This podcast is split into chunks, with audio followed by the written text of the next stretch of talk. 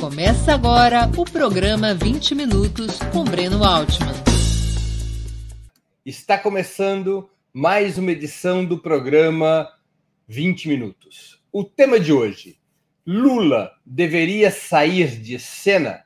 Nos últimos dias, pudemos ler nos jornais, assistir na televisão, uma série de opiniões, de declarações é, reivindicando que o Partido dos Trabalhadores deveria se renovar e que Lula deveria abandonar o seu papel protagonista, de que Lula deveria desistir de lutar por sua candidatura a presidente da República.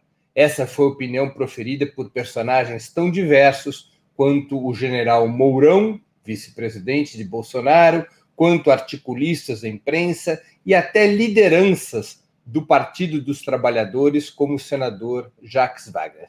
Esse será o tema do 20 Minutos de hoje. Vamos discutir quais são as eventuais intenções por trás dessas declarações e o que está em jogo quando se propõe que Lula abandone o protagonismo que ocupa na vida do país desde os anos 80. Vamos ao trabalho.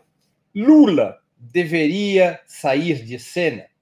Essa é uma discussão que veio à tona após as eleições municipais, encerradas no dia 29 de novembro, com o segundo turno. Vários personagens da vida política e da imprensa brasileira vieram com esta tese. Artigos de jornal, declarações na televisão, até mesmo o general Mourão, vice-presidente de Bolsonaro, entrou no debate, dizendo que o PT deveria se renovar e encontrar uma outra liderança, que não a de Lula. Lideranças importantes do PT, como o senador Jacques Wagner, propuseram algo semelhante. Fez uma afirmação de que o PT não deveria ficar refém de Lula, que era hora de Lula, uh, do PT encontrar caminhos que não necessariamente passariam por Lula. Há muitas vozes no campo conservador que defendem essa mesma ideia. Vamos tentar entender o porquê, as razões desse tema ter aflorado depois das eleições municipais. Com o fim do processo eleitoral, o país começa a dar seus primeiros passos no rumo da sucessão presidencial todas as forças políticas, todos os partidos, todos os analistas se debruçam sobre os números das eleições municipais e tentam projetar o cenário para a disputa presidencial. Esse é o tema que ocupa hoje a vida política do país na análise do resultado eleitoral das eleições que findaram há pouco.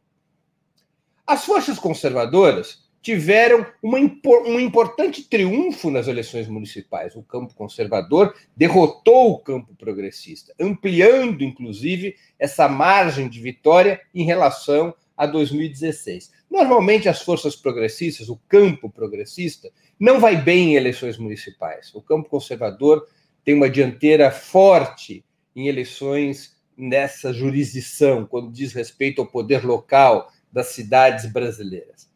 No ano de 2020, esse, o campo conservador conseguiu ampliar essa vitória em relação a 2016. Mas as forças conservadoras não são homogêneas, elas têm conflitos entre si. E esses conflitos se expressarão nas eleições presidenciais. Não é segredo para ninguém que o bolsonarismo apoiará, evidentemente, a candidatura à reeleição de Jair Bolsonaro, Enquanto que a direita neoliberal, PSDB, MDB e DEM, procurarão uma candidatura própria.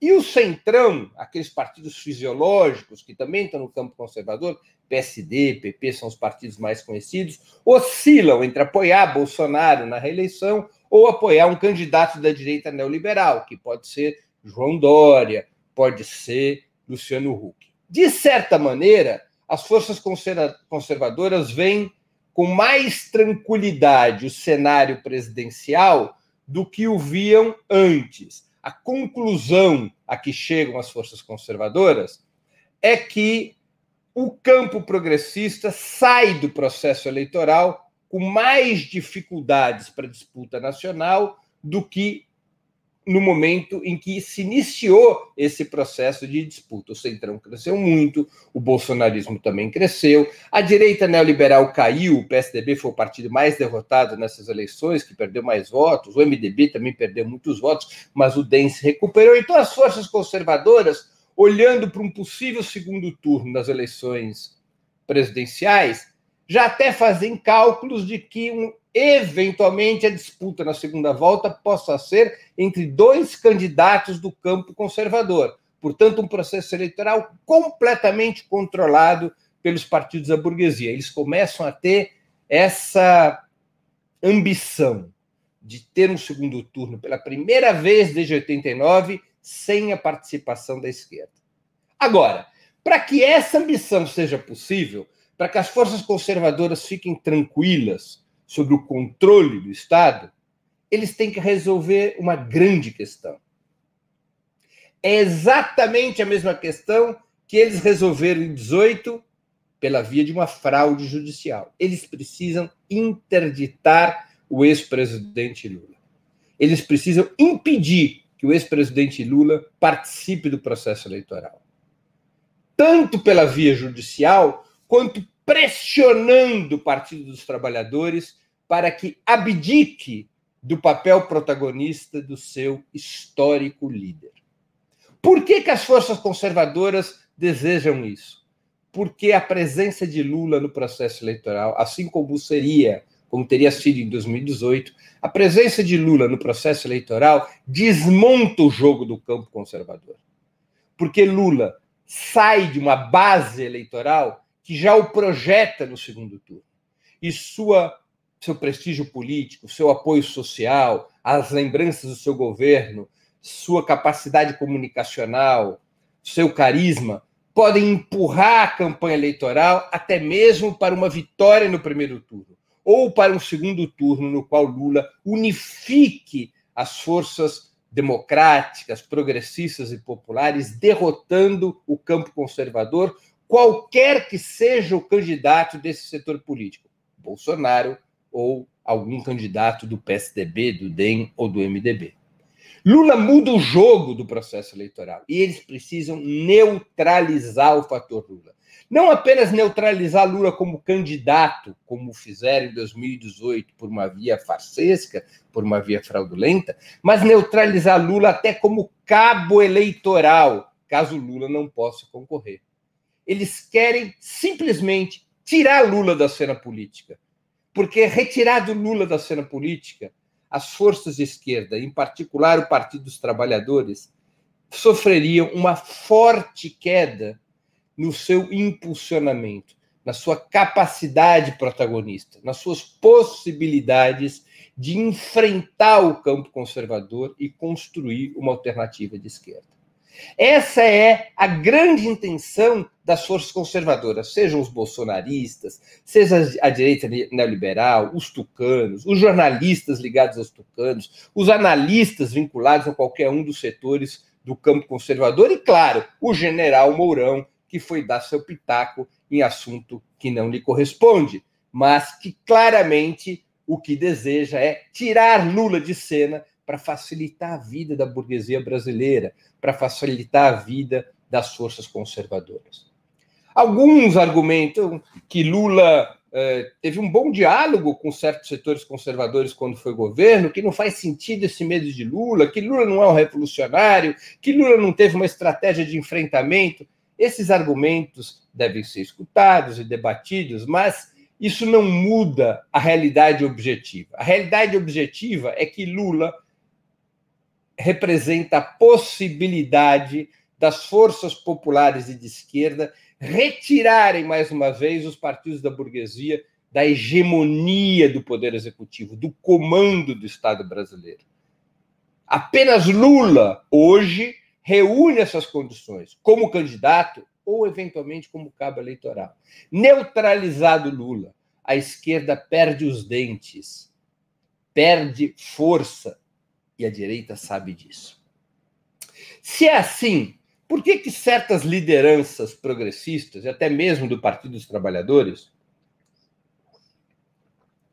acabam uh, objetivamente por aderir a essa tese, a tese da renovação, a tese do afastamento do Lula do palco principal da luta política.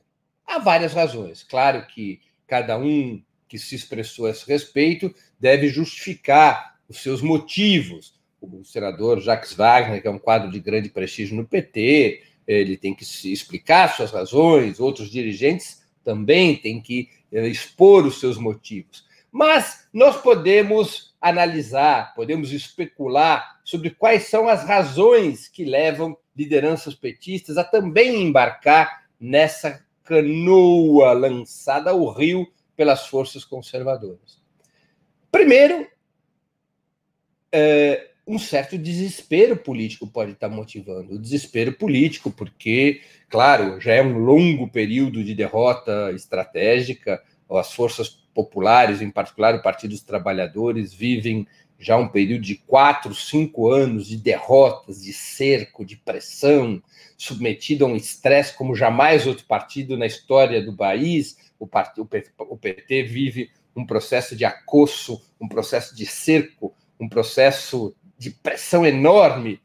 E uh, é normal que numa situação como essa, às vezes até de forma impensada, lideranças busquem saídas busquem saídas. Olham para o tempo, já vem Lula com seus 75 anos, embora muito bem de saúde, olham para a sua situação jurídica, se desesperam diante das dificuldades de reverter suas as condenações fraudulentas contra Lula no STF e querem buscar um caminho, às vezes propõem um caminho sem pensar muito, às vezes isso acontece na vida política. Os líderes políticos não são exatamente computadores, seja, que sempre friamente calculam as variáveis, às vezes se, le se deixam levar pelo desespero, se deixam levar pela pressão. É? Essa pode ser uma razão. Uma outra razão que pode levar a esse tipo de, de posição uh, tem a ver com um cálculo político. Qual o cálculo político? Enquanto Lula for a figura protagonista do PT, por conta da perseguição judicial que contra ele foi movida, por conta do ódio alimentado contra o Lula, não apenas por setores do sistema de justiça, mas também pela imprensa monopolista e pelos setores eh, hegemônicos da burguesia brasileira, o PT está condenado a uma política de enfrentamento. O PT está obrigado a uma política de enfrentamento contra os setores golpistas. Porque não é possível estabelecer acordos e pactos que eventualmente seriam desejados por algumas lideranças uh, com aqueles setores que foram responsáveis pelo golpe de 16 e pela perseguição implacável contra Lula. Retirar Lula da cena política pode ser eventualmente, no cálculo dessas lideranças, virar a página, virar a página do golpe de 16, virar a página da questão Lula e, portanto, voltar a ter canais mais arejados para acordos com setores da chamada centro-direita, abrindo caminho para a tal frente ampla que algumas correntes de esquerda defendem. No PT, é muito complicado a tese da frente ampla, entre outras razões, porque não há qualquer espaço, enquanto Lula for protagonista, protagonista da vida política do país e liderança é, máxima do PT, não há qualquer espaço para que o PT se acerte com o PSDB, com o MDB, com os partidos do Centrão, com aqueles partidos que participaram tanto do golpe de 16 quanto da perseguição contra Lula ou que o PT venha estabelecer outro tipo de relação com a Rede Globo. Nada disso é possível enquanto Lula tiver um papel protagonista. Portanto, a retirada de Lula de cena abriria caminho para uma política de frente ampla. O que é uma política de frente ampla? Uma política pela qual a esquerda acerta, aceita conversar para construir uma coalizão, não apenas com, com a centro-esquerda, o PDT e o PSB, a esquerda, é constituída pelo PT, o PSOL, o PC do B, além de partidos sem representação parlamentar. Então, a esquerda, a frente ampla, a esquerda aceita estabelecer, buscar uma coalizão não apenas com a centro-esquerda, o PDT e o PSB, mas até mesmo com os setores mais moderados do campo conservador, que podem incluir o PSDB, o MDB e até partidos do Centrão.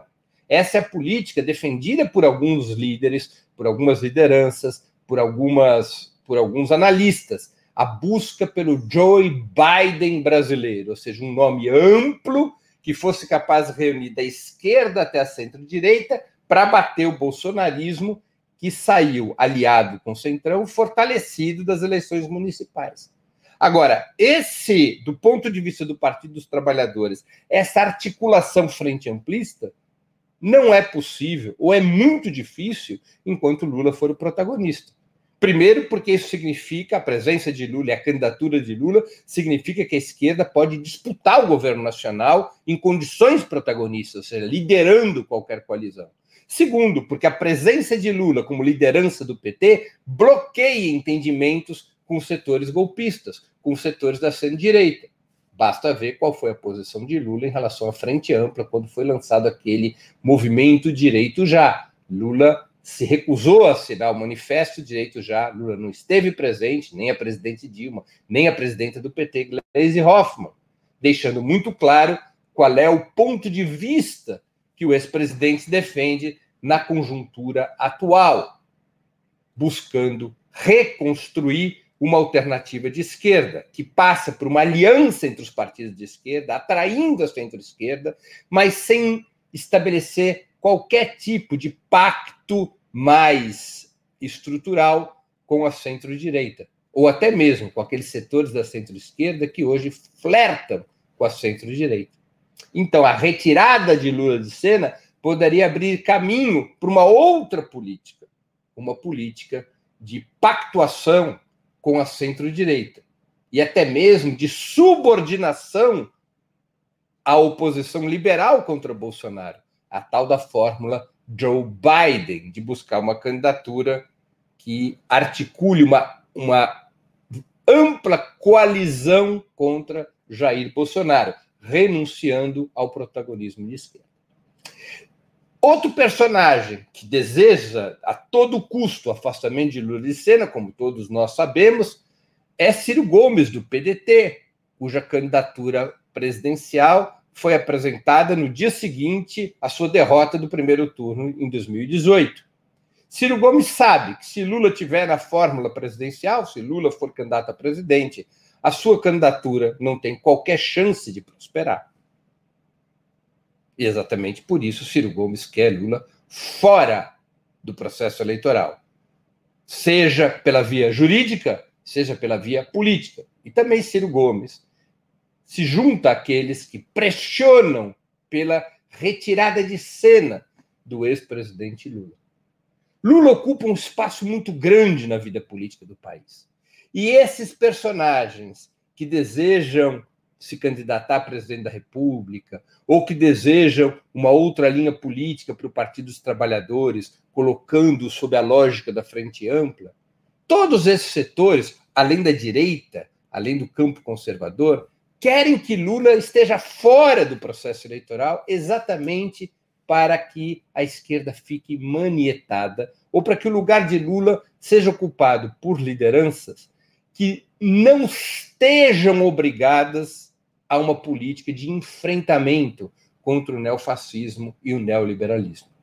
Há uma certa eh, ansiedade até nos setores conservadores para que o PT opte pelo caminho da domesticação, para que o que vem a existir no Brasil de uma vez por todas seja uma esquerda molenga, uma esquerda que não esteja com musculatura e dentição para enfrentar as forças conservadoras. E quem deseja que a esquerda vá por este trilho, o trilho da esquerda molenga, quer tirar Lula, Lula, Lula do jogo, porque Lula é a possibilidade real e concreta, de curto prazo, da esquerda enfrentar o campo conservador, enfrentar os partidos burgueses e ser vitorioso se nós compreendemos dessa forma a opinião daqueles que defendem a retirada de cena de Lula, das, que defendem que Lula abandone o protagonismo, nós temos que adotar uma posição é, em, em função destes, desta análise. Se a direita e o campo conservador querem retirar Lula de cena exatamente por conta da sua capacidade de representação da classe trabalhadora e do povo brasileiro, é porque a batalha essencial a ser travada, uma das batalhas fundamentais a ser travada nesse momento, é para que Lula tenha suas sentenças no STF anulada e seus direitos eleitorais restituídos, para que possa ter liberdade de ser candidato a presidente da República, ou, na pior das circunstâncias, ter total liberdade de, em função da sua liderança histórica, impulsionar uma fórmula de esquerda para disputa presidencial. Se a direita, a burguesia e o campo conservador querem neutralizar Lula, é porque nossa tarefa tem que ser defender a liberdade de Lula como jamais o fizemos com, a com tanta força. É porque nossa tarefa é intensificar a campanha pela verdadeira libertação de Lula, com anulação das suas condenações no STF não é apenas uma questão, não é apenas nem principalmente uma questão de justiça histórica por tudo que Lula fez pelo país. É fundamentalmente uma questão política que tem a ver com os interesses do povo brasileiro. Lula é o nome que pode unir o povo e derrotar a direita. A direita sabe disso e por isso quer tirá-lo do jogo. E aqueles setores do campo progressista, inclusive do Partido dos Trabalhadores, que acabam compactuando com essa com esse discurso da renovação do PT, da retirada de Lula de cena, acabam indo por um caminho que enfraquece o povo brasileiro, que é o caminho de aceitar a pressão das forças conservadoras e de buscar uma trilha política que representa objetivamente a renúncia da esquerda brasileira a um papel protagonista na vida do país, a partir de opções outras que enfraqueceriam a capacidade das correntes de esquerda em enfrentar o neoliberalismo e o neofascismo. É muito importante que tenhamos isso claro. O afastamento de Lula da cena política é importante para as elites do país, é importante para o campo conservador, exatamente para enfraquecer a esquerda. É claro que renovação é fundamental. Não, e, é, e, é, fundamental para além da necessidade da natural substituição generacional. geracional. Nenhum líder político eterno. Lula tampouco é eterno, é um homem que já atinge seus 75 anos e é evidente que o PT tem que organizar sua renovação. Mas nem toda renovação é boa, porque se a renovação significa colocar mais obstáculos para uma estratégia de enfrentamento contra o neoliberalismo e o neofascismo, se a renovação significa amolecer ainda mais a esquerda, se renovação significa abdicar de uma alternativa própria, independente das forças de esquerda contra Bolsonaro, em favor de um pacto que aponte para centro-direita, então essa é uma renovação que não merece ser apoiada. É uma renovação que enfraquece a esquerda e o próprio Partido dos Trabalhadores. Concluo aqui minha exposição de hoje. Eu vou agora responder as perguntas dos nossos espectadores e nossas espectadoras. Vitor Silva, quem do PT seria o melhor candidato para presidente se o Lula não puder sair como candidato? Vitor Silva, eu vou aqui dar minha opinião, tá bem? É, eu não creio que essa questão deva ser colocada. Eu acho que a tarefa principal da esquerda brasileira, em particular do Partido dos Trabalhadores, é se preparar para lançar a candidatura do presidente Lula já no primeiro semestre do próximo ano. Até para fazer do seu lançamento um instrumento de luta, pressão e mobilização para que suas condenações no STF sejam uh, anuladas. Na medida em que se aceite discutir um plano B para o Partido dos Trabalhadores, isso já abre a porta para esta tese da renúncia de Lula ao protagonismo, da renúncia de Lula à sua candidatura, ao seu direito de ser candidato a presidente da República. Celso Barreira, que é membro do nosso canal. Breno, me diz uma coisa, se for possível. A proposta de federação de partidos, que era discutida na época da última reforma eleitoral, está completamente descartada ou valerá para a próxima eleição? Não, ela não está descartada, ela pode ser aprovada. Se aprovada no próximo ano, valerá para 2022. Eu, pessoalmente, sou favorável à formação da federação de partidos. Sou favorável à cláusula de barreira e à formação de federação de partidos. A federação de partidos permite aos pequenos partidos por afinidade ideológica com partidos maiores, constituírem blocos permanentes e manterem sua participação institucional na proporção de sua votação dentro de cada bloco. É uma fórmula que é usada por vários países, por exemplo, o Uruguai, e cria uma situação política muito mais intensa, muito mais democrática na vida do país, porque ao invés dessa salada de partidos que nós temos, que ajuda muito a direita a governar, são quase 40 partidos com representação parlamentar, nós provavelmente teríamos cinco ou seis federações disputando as eleições, sejam as nacionais, sejam as municipais ou estaduais. Eh, isso fortaleceria muito a disputa político-ideológica. Então, a discussão sobre federação de partidos como eh, alternativa, como solução para os partidos que podem não alcançar a cláusula de barreira, me parece que deveria voltar a ser discutida no próximo ano.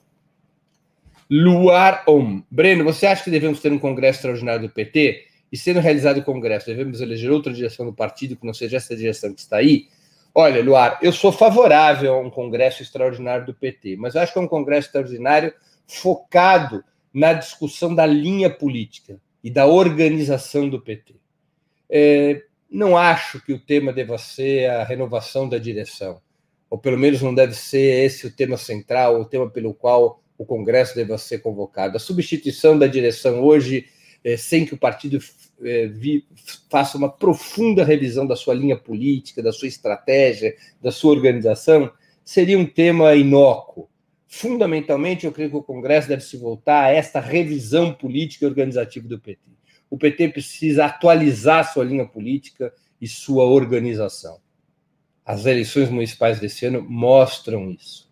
O PT precisa consolidar o giro estratégico que começou no sexto congresso em 2017, que foi interrompido pelo sétimo congresso em 2019. Um giro no sentido de um programa de reformas estruturais, da construção da frente de esquerda, um giro em favor de uma política anti-imperialista, anti-neoliberal e anti-neofascista, ou seja, um giro à esquerda do Partido dos Trabalhadores, que vinha nessa, nesse processo eh, a partir do seu congresso partidário em 2017, e esse processo foi bloqueado no, no, no sétimo congresso em 2019. Mas essa é apenas a minha opinião pessoal. De toda maneira, creio que ser fundamental um congresso extraordinário para que a discussão dos rumos do PT não acabe sendo feita nas páginas dos jornais, como já está ocorrendo. Se não houver um processo interno amplo, democrático, participativo, as pessoas vão expressar suas opiniões na sociedade. É assim que funcionam os partidos de massa. E não haverá uma organização dessa discussão. Isso poderá contaminar o ambiente partidário. Wilton Santos. Se o Lula convocar mais de 100 mil pessoas ocupa Paulista e centenas de milhares ocupam todas as outras capitais do país, resta saber por que o Lula não dá o comando, por que ele não mobiliza o povo. Olha, Wilton, isso aqui é uma questão complexa. É, nós temos ainda o tema da pandemia, que não pode ser menosprezado, e nós não podemos superestimar é, as possibilidades reais da política brasileira o povo sofreu uma dura derrota. As forças populares sofreram uma dura derrota com o golpe de 2016, com a eleição de Bolsonaro. Essas cicatrizes dessa derrota, que se aprofundaram agora com as eleições municipais, porque houve uma vitória do campo conservador, essas cicatrizes ainda não foram fechadas. Ainda há muito desânimo, muita divisão, muita confusão. Né? Isso precisa ser resolvido. Não é assim estalar os dedos e o povo se mobiliza. É necessário um processo de acumulação. Acho que esse processo de acumulação tem que ser retomado, tem que ser acelerado. para que se possa ter massas na rua lutando contra o governo Bolsonaro, lutando contra as reformas liberais, lutando pelas reivindicações legítimas do povo brasileiro. Mesmo Lula, com todo o seu carisma e toda a sua liderança, não teria condições de mobilizar o povo de uma hora para outra. Não funciona assim. A gente tem que compreender que nós estamos num período defensivo, num período de derrota, como as eleições municipais agora demonstraram. Temos que ter muita persistência, muita valentia, como você propõe, mas também paciência, porque é uma costura política, um desenvolvimento político, é um processo, não é um salto, como gosta de dizer a presidenta Gleisi Hoffmann, a presidenta do PT, Gleisi Hoffmann. Alexandre, não sou antipetista, voto no Suplicy para vereador, mas Lula não. Voto em pessoas com ideias, não em partidos. O Lula, Gleisi e o Haddad têm quais propostas se não defender Lula? Olha, Alexandre, eu acho que você deveria se informar um pouco melhor. O PT recentemente lançou seu programa para a reconstrução e a transformação do Brasil, com uma proposta muito ampla. Podem ser feitas críticas a essa proposta, é evidente, mas é uma proposta muito ampla uh, de reformas e políticas para tirar o país do buraco em que o neoliberalismo e o neofascismo o colocaram. Vale a pena você ler esse documento, está no site do PT, para ver que o PT tem muitas propostas para o país. Aliás, é o partido que historicamente sempre mais formulou propostas para o país. Nesto Souza, o que é federação de partido? Nessa federação de partido é uma coalizão permanente. Não é apenas uma coalizão para disputar uma eleição. Uma federação é os vários partidos, por alinhamento ideológico, constituem uma coalizão. A coalizão tem um nome, por exemplo, Unidade Popular.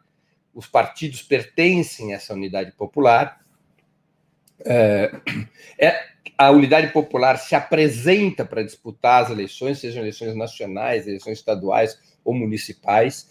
Os partidos, é, a, a, a criação da federação é, organiza, é, pressupõe é, a, a realização de prévias internas ou de primárias para decidir as listas de candidatos a deputado, a vereador, a senador, a governador. Quer dizer, há, uma, há sempre prévias internas democráticas garantidas pela lei, ou até mesmo a possibilidade de seja, de cada partido de um bloco, como é no Uruguai para a eleição municipal, né, que cada partido lança seu candidato a prefeito, por exemplo, soma-se os votos de todos os partidos de uma determinada federação, uh, a federação vitoriosa que tem o, o, que terá eleito o prefeito e o prefeito que exercerá o cargo será o candidato mais votado entre os partidos que constituem a federação. E a federação tem um tempo mínimo de duração, de 4, 8 ou 12 anos. E ela é vertical, ou seja, ela tem que se apresentar sempre, seja em eleições nacionais, estaduais ou municipais. Não pode ter uma federação para cada situação. Ou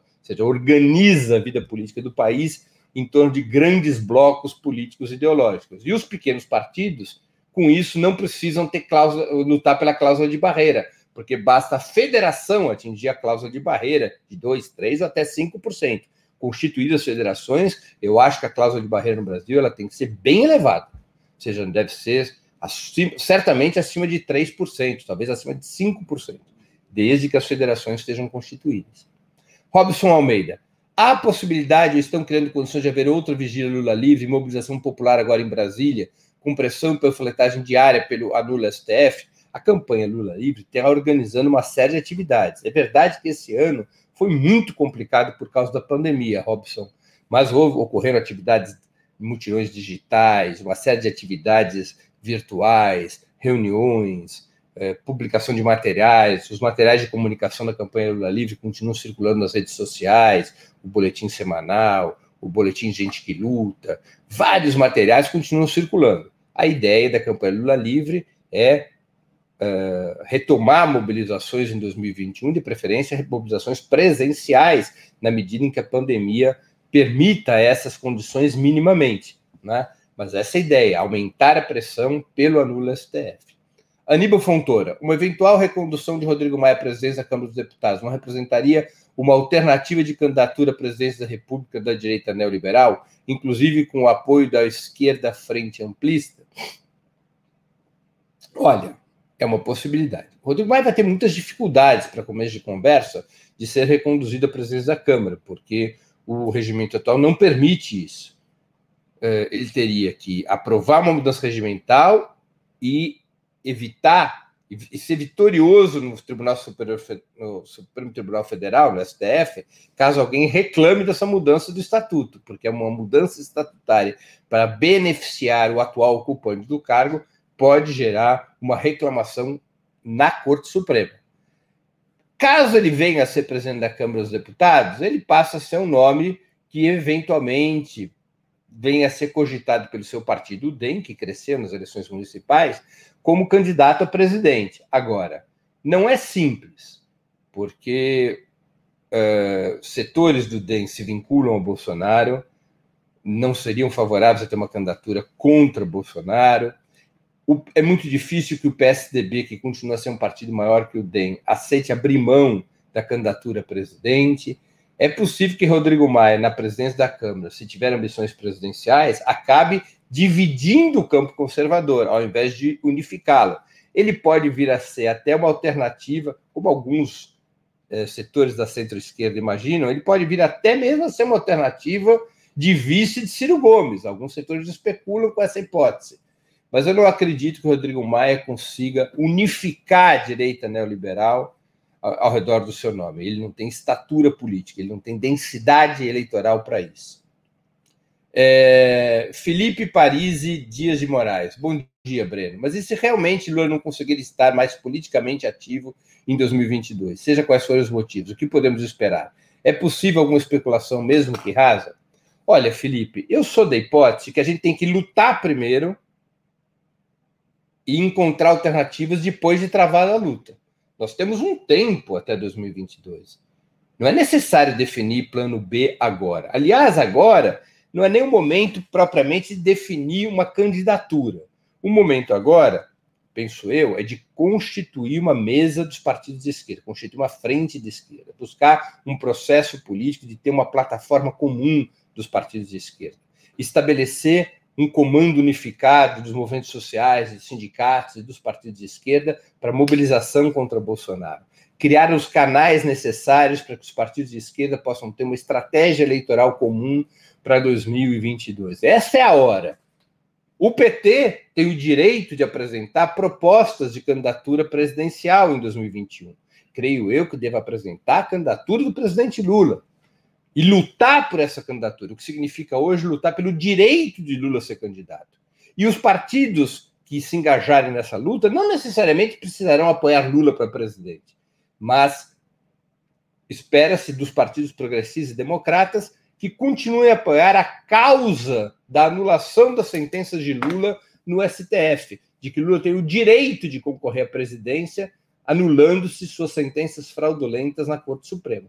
Agora está muito claro o papel do Sérgio Moro.